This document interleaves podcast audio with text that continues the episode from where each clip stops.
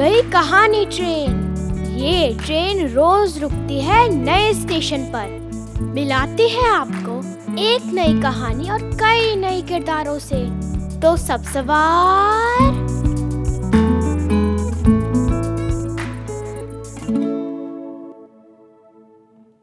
हमारी आज की कहानी है एक दोस्त के लिए और इसे लिखा है डॉक्टर फयाज अहमद ने। केटको केकड़े को समुद्र के किनारे रेत पर चलने में बड़ा मज़ा आ रहा था।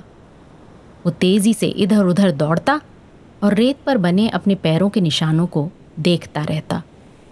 उसके पाँव के निशान रेत पर ऐसे फैले हुए थे। मानो गुलाब के फूलों को बीचों बीच तराश कर ज़मीन पर बिखेर दिया गया हो। बड़ा ही आकर्षक दृश्य था। मगर ये दृश्य ज़्यादा देर नहीं रहता। थोड़ी देर बाद समुद्र की तेज़ लहरें आती और सारे खूबसूरत निशानों को मिटाकर चली जाती। लहरें जैसे ही समुद्र में समाती, केट को दोबारा दौड़ लगा देता। लहरें फिर आती और रेत पर बने मनमोहक निशानों को अपने साथ ले जाती। केट को भी कहाँ थकने वाला था, वो फिर दौड़ जाता। ऐसा लगता जैसे दोनों लुका छिपी का खेल खेल रहे हों। वो अक्सर रात को जब दुनिया वालों की चहल पहल कम हो जाती अपने घर से बाहर निकलता और अपनी दोस्त समुद्र की लहरों के साथ घंटों खेलता रहता। उन लहरों से बातें करने में, उनके साथ खेलने में केटकू को बड़ा मज़ा आता। इस खेल में वो इतना मगन रहता कि उसे समय का एहसास ही नहीं होता।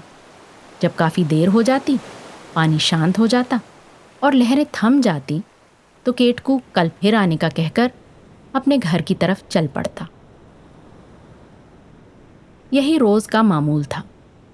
लेकिन आज कुछ अलग ही नज़ारा था। चाँद की रोशनी रेत पर ऐसे बिखरी थी, मानो चारों तरफ़ रुई के सफ़ेद सफ़ेद गोले फैले हुए हों। केटकू के पैरों के निशान आज तो और भी दिलकश लग रहे थे। लेकिन आज एक पल के लिए भी ये निशान नहीं टिकते और समुद्र की लहरें उन्हें मिटा देती हैं। केटकू बार बार प्रयास कर रहा था और इंतज़ार कर रहा था कि कुछ देर के लिए लहरें थम जाएँ, मगर ऐसा नहीं हुआ। उसे अपनी दोस्त पर आज बहुत गुस्सा आ रहा था। वो खामोशी से पास के एक पत्थर पर जाकर बैठ गया। लहरों को एहसास हो गया कि केटकू नाराज़ है। उन्होंने केटकू को मनाने की कोशिश भी की लेकिन अब वो मानने वाला नहीं था।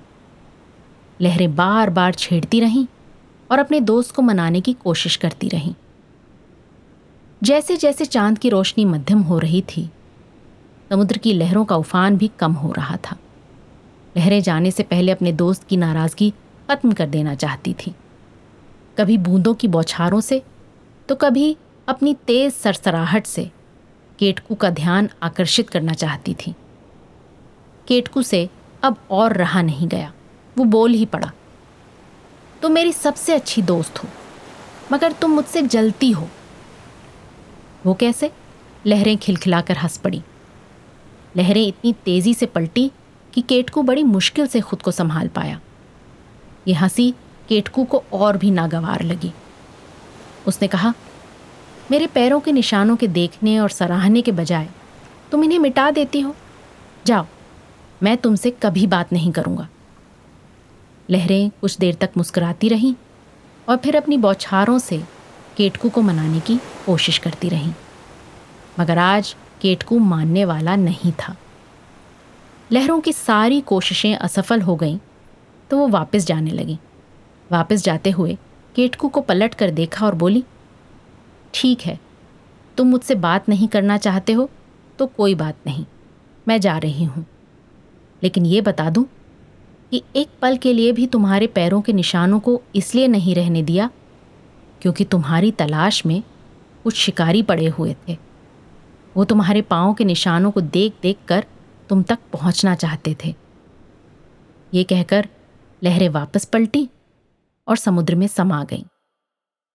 केटकू अचरज से लहरों को जाते हुए देखता रह गया।